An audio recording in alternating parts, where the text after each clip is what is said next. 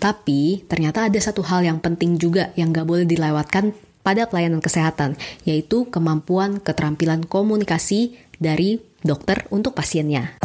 Selamat datang di CGI Podcast, Cerita Gigi Indonesia. Bersama saya Dr. Rara. Dan saya Dr. Joce. Yuk kita sama-sama dengerin tentang kehidupan dokter gigi dan kesehatan gigi di Indonesia.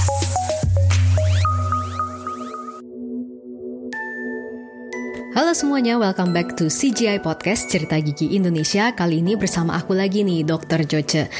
Nah, hari ini kita mau bahas apa nih kira-kira? Kalau sesuai dengan 30 hari bersuara challenge dari podcaster Indonesia, hari ini kita akan bahas tentang PDKT. Nah, pasti kasih challenge itu aku juga agak bingung sih sebenarnya.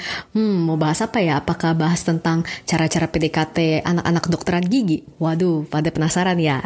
Tapi setelah aku ngobrolin sama dokter Rara juga, ternyata PDKT itu kan nggak harus tentang cinta-cintaan ya, tapi bisa juga tentang membangun komunikasi.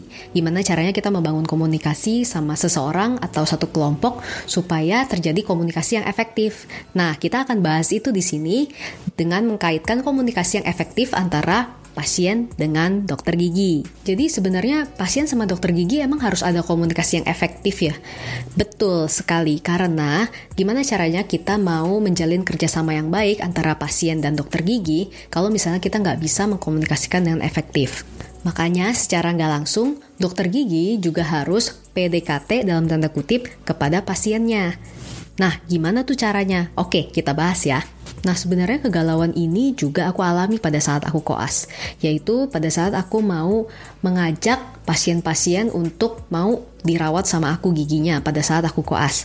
Nah, itu tuh butuh yang namanya pendekatan pas pertama-tama, betul kan? Makanya menurutku ilmu ini penting banget nih, apalagi buat teman-teman yang lagi masih menempuh koas kedokteran gigi. Dan setelah aku jalani lebih lanjut, ternyata hubungan komunikasi antara pasien dan dokter gigi tidak hanya harus bagus pada saat awal-awal doang, tapi selama perawatan, selama kontrol, gimana caranya supaya pasien mau balik lagi, mau tetap lanjutin perawatan sama kita dan setelah setelahnya yaitu pada saat after treatmentnya. Itu gimana caranya kita masih membangun hubungan personal yang baik kepada pasien itu juga sangat menentukan keberhasilan perawatan kita. Nah mungkin kadangkala kalau misalnya kita di koas pada saat kita belajar, kayak pada saat kita praktek, kita terlalu mikirin yang namanya oh saya harus kerja yang bagus, tampilan saya harus bagus, cabutan saya harus nggak boleh sakit, pokoknya semua teknik harus perfect karena itu yang terbaik buat pasien saya.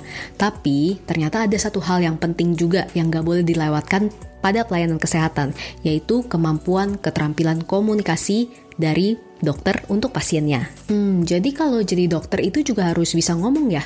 Benar banget, karena kemampuan komunikasi dokter kepada pasien itu memiliki hubungan signifikan dalam upaya kesembuhan pasien loh. Jadi komunikasi dokter, pasien adalah hubungan yang berlangsung antara dokter-dokter gigi dengan pasiennya selama proses pemeriksaan, pengobatan, perawatan yang terjadi di ruang praktek, perorangan, rumah sakit, dan lain-lain dalam membantu menyelesaikan masalah kesehatannya pasien. Jadi sebenarnya ada tiga tujuan komunikasi dokter dan pasien. Yang pertama yaitu menciptakan hubungan interpersonal yang baik. Wah, apa tuh dok? Jadi hubungan interpersonal adalah hubungan di mana dokter dan pasiennya bisa berkomunikasi dan memberikan dampak yang positif buat pasiennya, seperti terwujudnya kepuasan pengetahuan, pemahaman pasien, kepatuhan terhadap pengobatan, dan hasil kesehatan yang terukur. Jadi kualitas efektif dari hubungan dokter dan pasien merupakan penentu utama loh dari kepuasan dan kepatuhan terhadap pengobatan pasiennya. Nah, jadi ada elemen-elemen penting yang harus diperhatikan oleh dokter. Misalnya pada saat berkomunikasi bersama pasien ya, kita harus akrab seperti teman, kita harus perhatian sama e, masalahnya gitu ya. Kita jadi pendengar yang baik.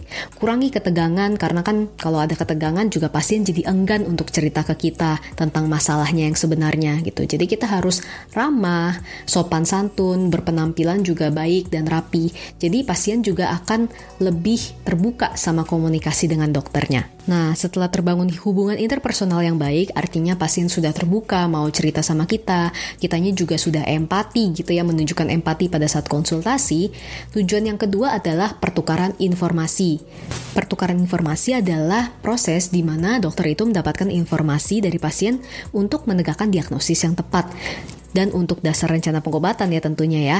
Sementara pasien juga akan merasa dipahami dan dimengerti oleh dokternya dan juga mendapatkan informasi yang diinginkan tentang penyakitnya.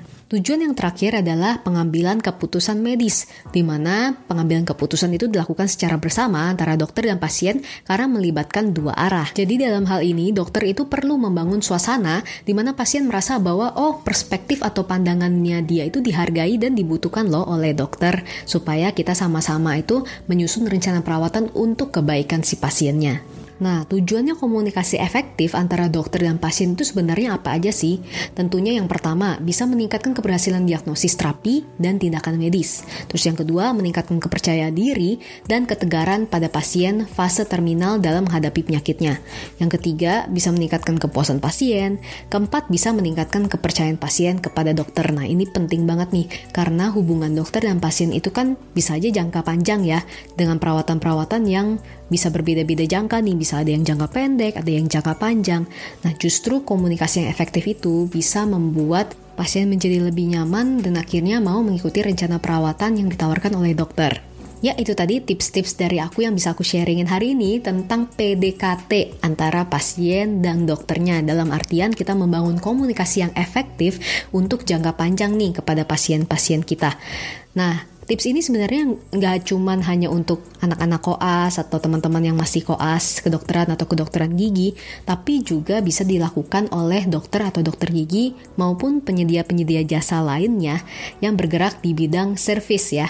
Jadi keberhasilan dari jasa kita itu juga bisa dipengaruhi oleh gimana caranya kita membangun hubungan yang baik dengan komunikasi yang efektif dengan klien kita. Nah, itu tadi yang bisa aku sharingin hari ini. Semoga bermanfaat untuk teman-teman yang lagi koas. Semangat ya kalian pasti bisa.